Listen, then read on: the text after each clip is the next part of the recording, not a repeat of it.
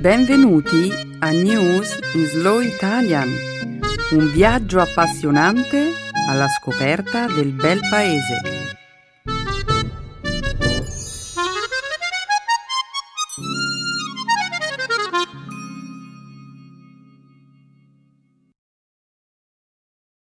Oggi è giovedì 30 novembre 2017. State ascoltando News in Slow Italian. Un caloroso benvenuto a tutti i nostri ascoltatori. Ciao Romina. Ciao Chiara. Un saluto a tutti i nostri ascoltatori. Volevo solo ricordare al pubblico che è possibile regalare un abbonamento per ciascuno dei nostri programmi scegliendo tra la gamma di lingue offerte l'italiano, l'inglese, lo spagnolo, il francese o il tedesco. Di certo è una soluzione che faciliterà lo shopping natalizio. Ok. Passiamo alle notizie di questa settimana ora. Come sempre, dedicheremo la prima parte del programma all'attualità. Cominceremo con il viaggio di Papa Francesco in Birmania, dove il pontefice ha tenuto un discorso che è stato fortemente criticato da numerosi gruppi attivi nel campo della difesa dei diritti umani. In seguito parleremo del fidanzamento del principe Harry con l'attrice americana Meghan Markle. Commenteremo inoltre una teoria secondo la quale nel 2018 ci sarà un incremento dell'attività sismica a livello planetario a causa di una leggera decelerazione della rotazione terrestre. E infine parleremo di un uomo che vuole lanciarsi su un razzo fatto in casa per dimostrare che la Terra è piatta. Ho sentito bene? Un uomo vuole lanciarsi su un razzo fatto in casa per dimostrare che la Terra è piatta? Sì, hai sentito bene. Beh, in questo caso dovremmo scegliere questa notizia come feature topic per le sessioni di Speaking Studio di questa settimana. Sì, immaginavo che avresti scelto questa notizia. Perfetto, sarà questo il nostro featured topic. Ma ora continuiamo a presentare la puntata di oggi. La seconda parte della trasmissione sarà dedicata alla lingua e alla cultura italiana. Nel segmento grammaticale esploreremo il congiuntivo imperfetto di alcuni verbi irregolari essere, dare e stare. Infine, concluderemo il programma con una nuova espressione idiomatica, cadere dalla padella alla brace. Fantastico! Sei pronta per dare inizio alla trasmissione? Sì, Romina, perché aspettare? Che lo spettacolo abbia inizio!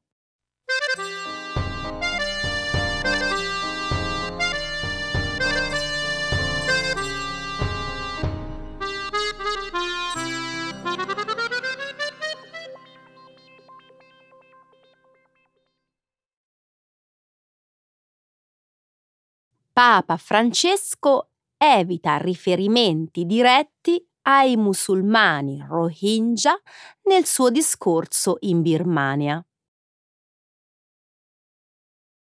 Martedì, durante un attesissimo discorso in Birmania, Papa Francesco ha chiesto tolleranza e rispetto per ogni gruppo etnico ma non ha menzionato direttamente la difficile situazione della minoranza Rohingya. L'omissione ha deluso gli attivisti per i diritti umani e altri gruppi, secondo i quali Papa Francesco avrebbe perso un'occasione importante per sostenere la causa dei Rohingya.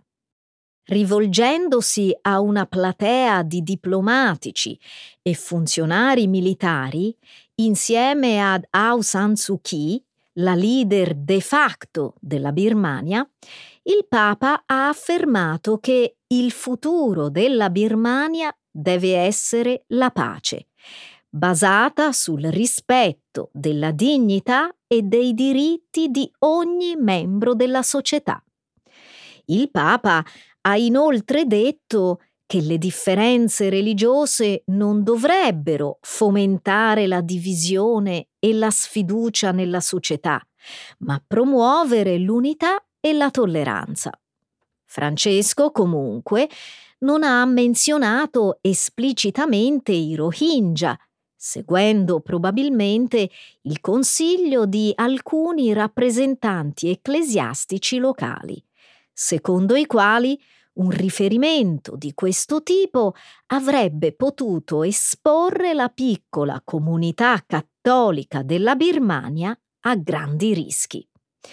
L'ONU, così come gli Stati Uniti e il Regno Unito, hanno più volte descritto come pulizia etnica la violenta campagna militare che si sta svolgendo in Birmania contro la comunità musulmana Rohingya.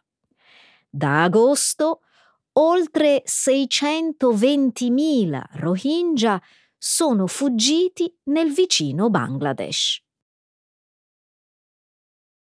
Tre mesi fa Papa Francesco aveva preso una posizione contro la persecuzione dei Rohingya li aveva persino definiti i nostri fratelli e sorelle Rohingya. Ma questa volta, quando sarebbe stato davvero importante, non li ha nemmeno nominati. Chiara, sinceramente, io mi aspettavo di più da lui. Sì, Romina, è stato deludente. Allo stesso tempo, immagino che per il Papa mm, questa sia stata una decisione angosciosa e che per noi sia molto facile criticare. Una decisione angosciosa. Chiara, c'era solo una scelta giusta. I Rohingya hanno dovuto abbandonare le loro case. I loro villaggi sono stati bruciati e intere famiglie sono state uccise. E Papa Francesco, una delle autorità morali più rispettate del mondo, non condanna pubblicamente la situazione? Io davvero non capisco deve aver sinceramente creduto che menzionare i Rohingya in modo esplicito avrebbe peggiorato le cose. Di fatto, prima della sua visita, un gruppo militante aveva minacciato ulteriori violenze contro i Rohingya. Il Papa in passato ha più volte dimostrato di non aver paura di parlare apertamente contro l'ingiustizia e poi nessuno sa cosa abbia detto a Suki in privato. Non ci sono scuse, Chiara. Una dichiarazione pubblica avrebbe mostrato a Suki e a tutta la Birmania che il mondo è attento. Le conversazioni private non hanno lo stesso effetto.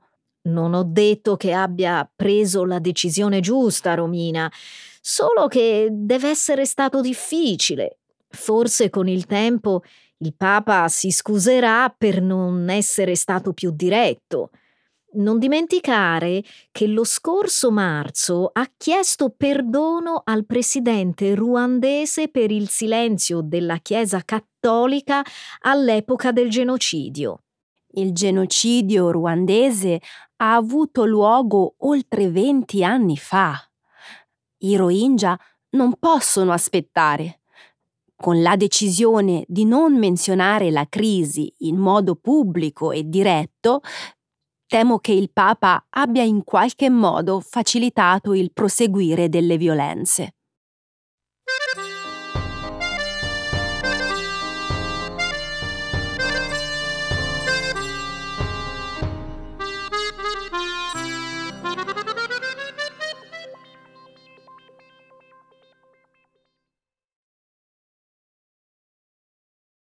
Il principe Harry e Meghan Markle annunciano il loro fidanzamento.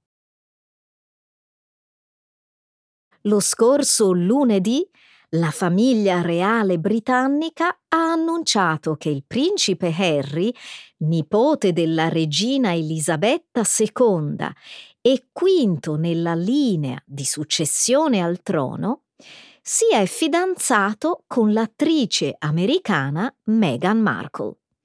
Secondo un comunicato ufficiale, il principe, 33 anni, e Markle, 36 anni, si sposeranno in primavera.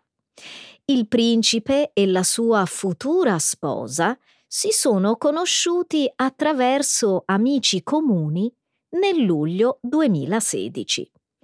Come Harry, Meghan è molto coinvolta in una serie di progetti filantropici, tra cui la difesa dei diritti delle donne e l'accesso all'acqua potabile nelle comunità disagiate.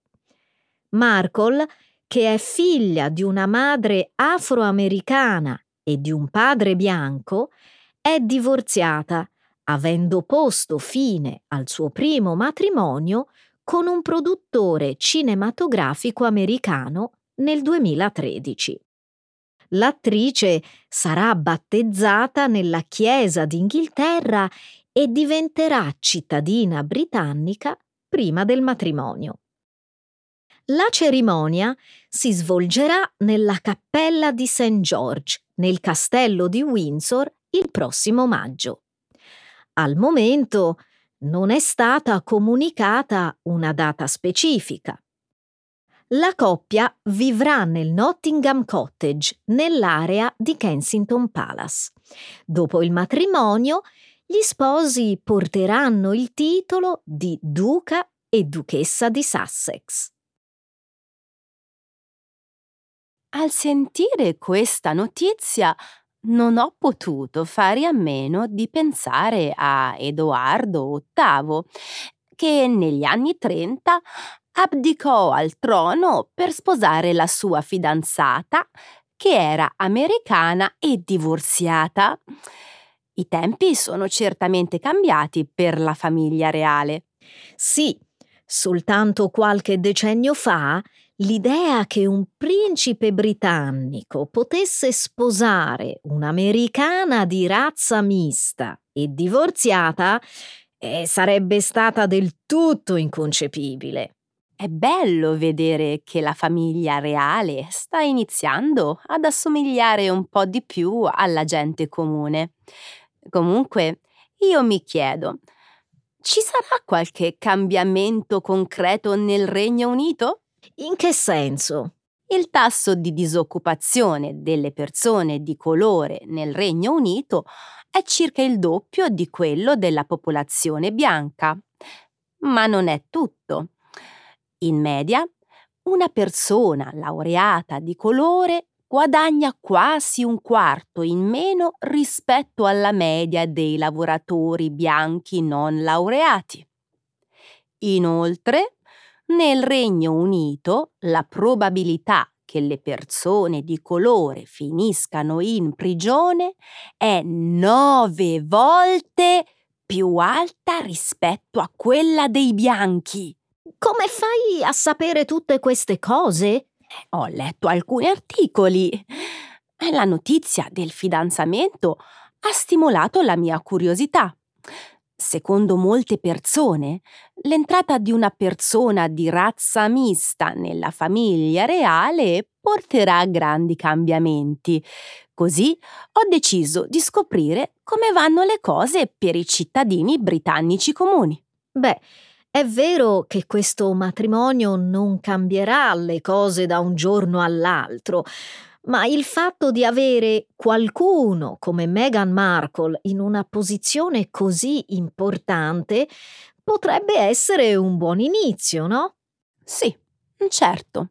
Però io vorrei che i membri della famiglia reale fossero un po' più attenti alle disuguaglianze presenti nella società britannica Non si può negare l'importanza dei loro progetti filantropici a livello internazionale, ma sarebbe davvero bello se la nuova coppia diventasse un veicolo di cambiamento anche all'interno del territorio nazionale.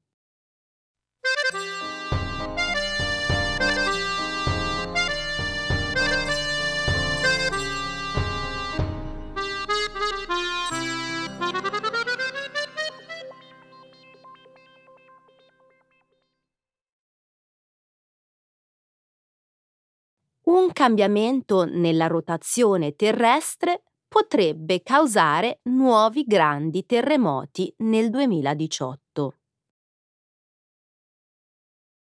Secondo due geologi statunitensi, Roger Bilam e Rebecca Bendick, un rallentamento nella rotazione terrestre potrebbe causare, nel corso del prossimo anno, un aumento nella frequenza dei terremoti a livello planetario. Secondo il modello presentato dai due scienziati il mese scorso all'incontro annuale della Società Geologica statunitense, il 2018 vedrà un aumento dell'attività sismica nel nostro pianeta a causa di una leggera decelerazione della rotazione terrestre. Prendendo in esame i terremoti di magnitudo 7.0 o superiore, che si sono verificati a partire dal 1900, gli scienziati hanno potuto individuare cinque periodi nei quali si poteva osservare un aumento significativo nella frequenza di terremoti di grande impatto. Gli scienziati ritengono che l'anno prossimo il rallentamento nella velocità della rotazione terrestre potrebbe innescare una serie di cambiamenti nel nucleo della Terra che, a loro volta, potrebbero causare un aumento nell'intensità dei terremoti i ricercatori al momento non sono in grado di indicare l'epicentro dei terremoti che potrebbero aver luogo il prossimo anno, ma ritengono che il rischio sia particolarmente alto nelle regioni vicine all'equatore. È una teoria interessante. Di certo ha più senso rispetto ad altri metodi utilizzati in passato per prevedere i terremoti. Ad esempio? Ad esempio, il metodo che propone di osservare il comportamento degli animali. Il comportamento degli animali? Eh, sì, eh, per centinaia, eh, o meglio per migliaia di anni, si è creduto che alcuni animali come i ratti ratti, le donnole e i serpenti lasciassero le loro tane alla ricerca di un luogo più sicuro prima del verificarsi di un terremoto. Ma non c'è alcuna prova concreta che ciò accada davvero. Interessante. Beh, forse questa nuova teoria si rivelerà più accurata. Ad ogni modo, immagino che lo scopriremo nel corso del prossimo anno. Il problema ora è che questa previsione potrebbe inquietare molte persone. Il fatto che i ricercatori non sappiano indicare quale sarà l'epicentro di questi terremoti eh, né quale sarà la loro intensità potrebbe far sì che le persone che vivono nelle zone sismiche soffrano sentendosi vulnerabili, spesso inutilmente. Quindi, secondo te, questa previsione non avrebbe dovuto essere resa pubblica? Ehm, no, non volevo dire questo ma penso che gli articoli che leggiamo su giornali e riviste dovrebbero includere delle informazioni per aiutare le persone a reagire nel caso ci sia un terremoto. Beh, questo non rientra nelle responsabilità dei giornalisti, Romina.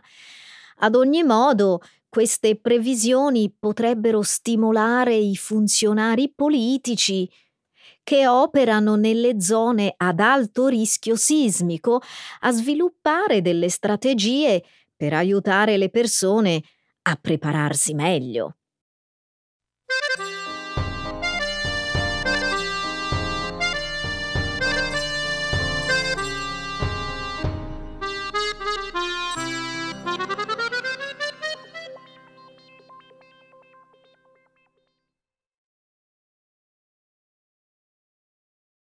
Un uomo costruisce un razzo artigianale per dimostrare che la Terra è piatta. Un californiano spera di catapultarsi a circa 550 metri di altezza a bordo di un razzo da lui costruito con dei rottami metallici la prima tappa in un ambizioso programma con il quale l'uomo si propone di dimostrare che il nostro pianeta è piatto.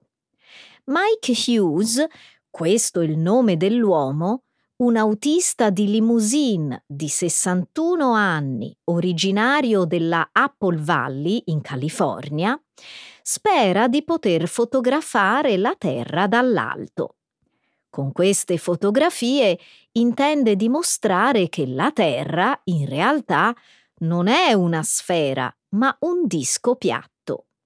Il signor Hughes avrebbe voluto lanciare il suo razzo a vapore sabato scorso, ma ha poi dovuto rimandare il progetto perché non era in possesso dei permessi richiesti. Ad ogni modo, spera di realizzare il lancio questa settimana. Il signor Hughes aveva costruito un primo razzo nel 2014, riuscendo a farlo volare per un quarto di miglio sopra il deserto, prima che l'oggetto precipitasse. Per raccogliere fondi per la costruzione di questo secondo razzo, Hughes si è rivolto a una comunità online che sostiene l'idea che la Terra sia piatta.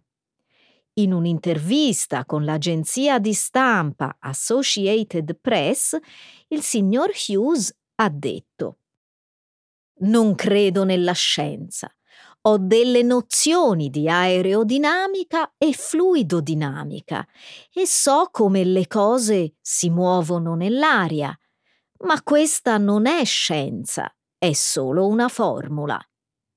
Nella giornata di venerdì, Hughes ha annunciato che il lancio è stato per il momento posticipato.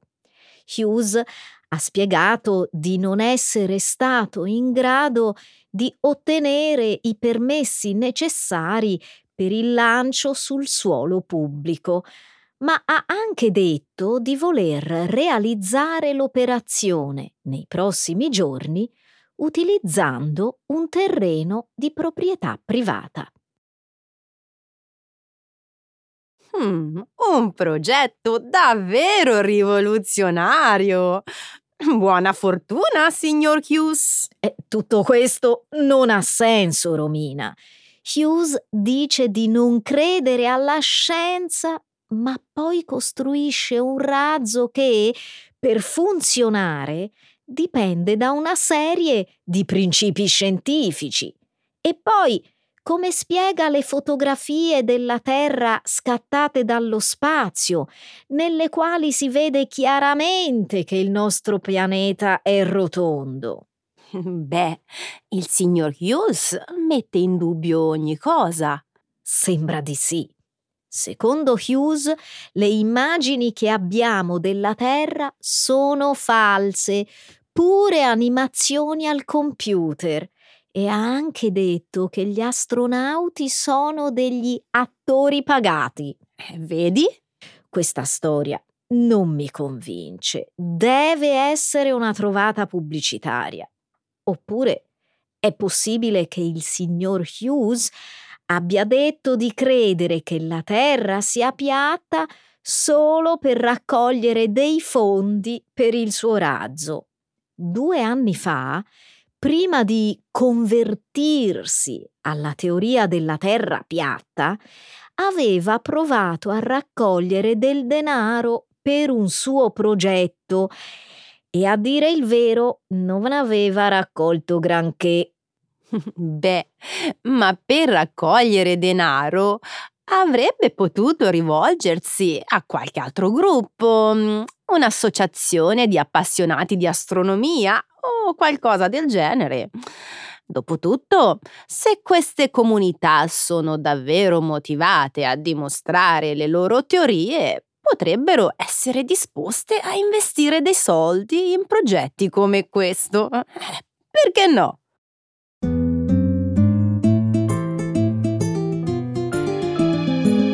Adesso la grammatica. Per capire le regole di una lingua poetica.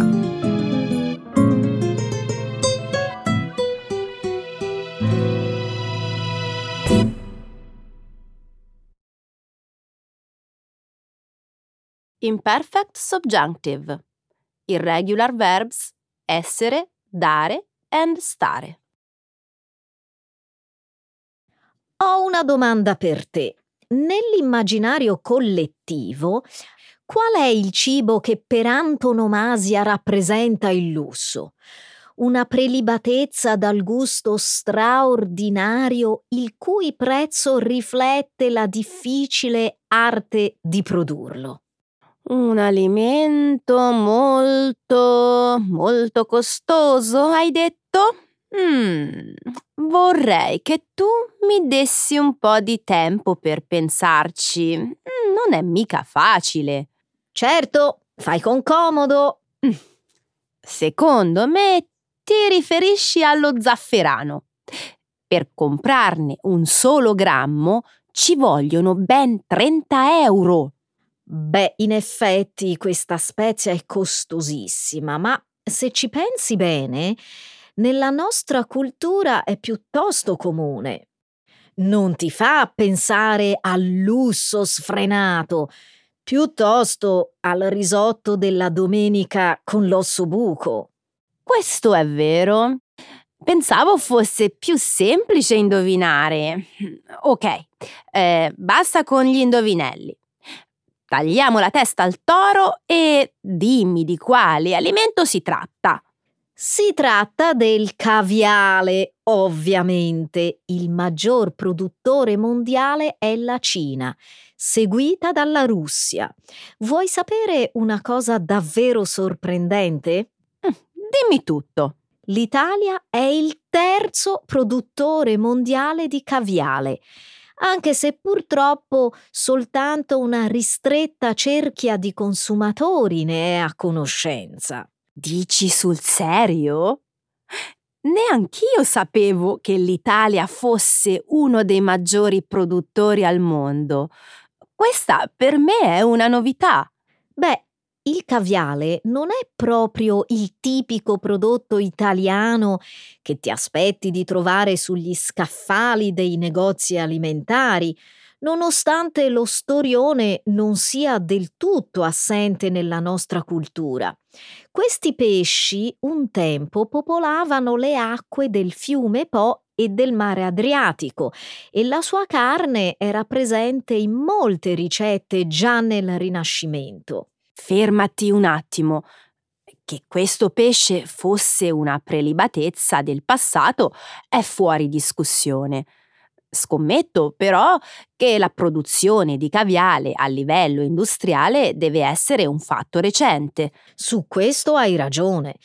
L'interesse dei nostri imprenditori verso il caviale è iniziato soltanto alla fine degli anni 70, quando un'acciaieria in provincia di Brescia si pose il problema di come riutilizzare l'acqua usata per raffreddare gli impianti. Nacque così l'idea di iniziare ad allevare gli storioni. Curioso. Un'idea ingegnosa quella di sfruttare il surplus termico del processo siderurgico per creare un habitat naturale per i pesci. Lo credo anch'io. Una scelta davvero vincente che ha reso quell'azienda oggi la più grande al mondo. Addirittura! Vista l'importanza, vorrei che mi dessi qualche informazione in più su questa azienda. Eh, ti ricordi il suo nome? Certo, si chiama Agroittica Lombarda e il caviale, importato in ogni angolo del mondo, è in commercio con il marchio Calvisius Caviar L'azienda nel 2016 ha prodotto 27 tonnellate e mezzo di caviale, che equivale al 10% della produzione mondiale. Impressionante per una sola azienda. Sì, oggi sono diverse le aziende che producono caviale. Ce ne sono in Lombardia e anche in Veneto. Complessivamente, però, bisogna sottolineare che l'Italia da sola copre circa il 30% della produzione internazionale. Sorprendente.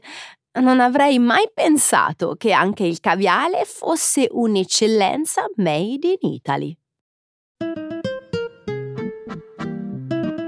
Ecco le espressioni, un saggio di una cultura che ride e sa far vivere forti emozioni.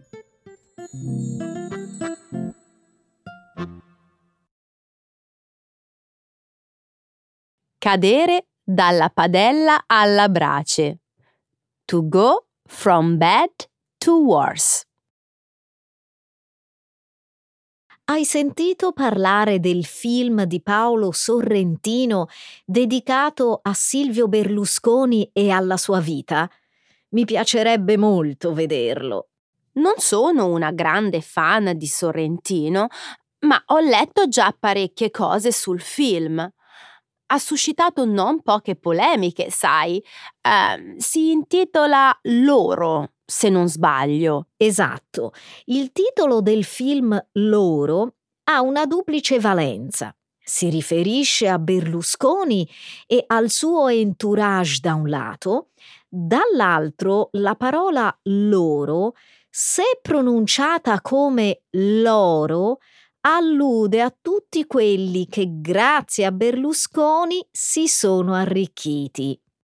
Conoscendo un po' lo stile del regista napoletano, mi aspetto di vedere una pellicola molto simile a mm, Il Divo, eh, il film che racconta la vita del senatore Giulio Andreotti e la sua storia politica. Lo credo anch'io. Vedrai che il film racconterà dell'entrata di Berlusconi sulla scena politica italiana. Ti ricordi il suo messaggio agli italiani del 1994? 1994? Certo che me lo ricordo. Mi piacerebbe dimenticare quel momento perché, come tanti italiani, ho creduto alle parole di Berlusconi e l'ho votato alle elezioni. Da allora il paese è finito dalla padella alla brace. Che intendi dire? Dopo più di 50 anni di governi inutili e corrotti della democrazia cristiana, un partito di forte ispirazione cattolica, l'arrivo di Berlusconi aveva fatto sperare gli italiani in una svolta, ma invece la situazione italiana è rimasta la stessa. Anzi, secondo me è peggiorata. Dal punto di vista economico, il paese ha fatto passi indietro. Moltissime piccole e medie imprese hanno dovuto chiudere i battenti. Hanno chiuso, è vero. Non credo però che si debba dare ogni colpa a Berlusconi. Per quanto abbia avuto tante responsabilità, bisogna dire che la catastrofica situazione economica italiana odierna è frutto anche della crisi economica che ha colpito un po' tutta Europa e di una classe politica italiana ignorante e incapace, Dai, non parliamo di economia adesso e concentriamoci sul film. D'accordo. Ho letto un'altra cosa interessante.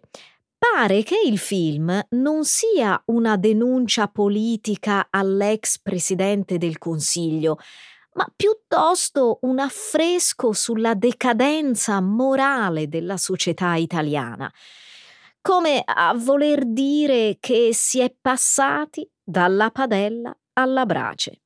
Dici? Eh, quindi che nel film si parlerà dei festini, del bunga bunga, eh, delle amanti minorenni del cavaliere. Di storie da raccontare ce ne sarebbero tante. Se ne parlerà e come. Pochi politici al mondo sono stati colpiti da scandali, procedimenti giudiziari e condanne quanto Berlusconi. Per non parlare poi di tutte quelle leggi fatte approvare ad hoc dal governo per proteggere i suoi interessi di imprenditore e miliardario. Non ne parliamo. Ricordi quando il governo ha deciso di depenalizzare il falso in bilancio in un momento in cui Berlusconi era accusato di frode contabile in diversi procedimenti penali? Sì, fu una legge scandalosa.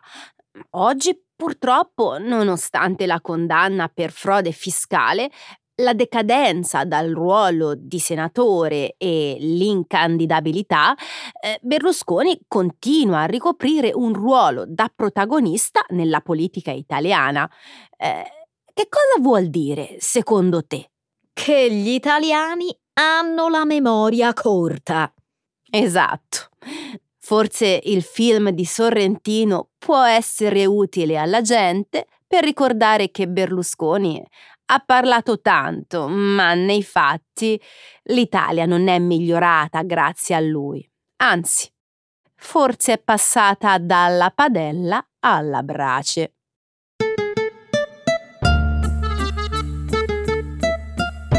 Allora, grazie a tutti per averci ascoltato e anche un grazie a Romina, è stato un piacere oggi stare con te. E anche per me è stato un enorme piacere stare con te, Chiara, e con tutti voi ascoltatori. Ciao! Ciao!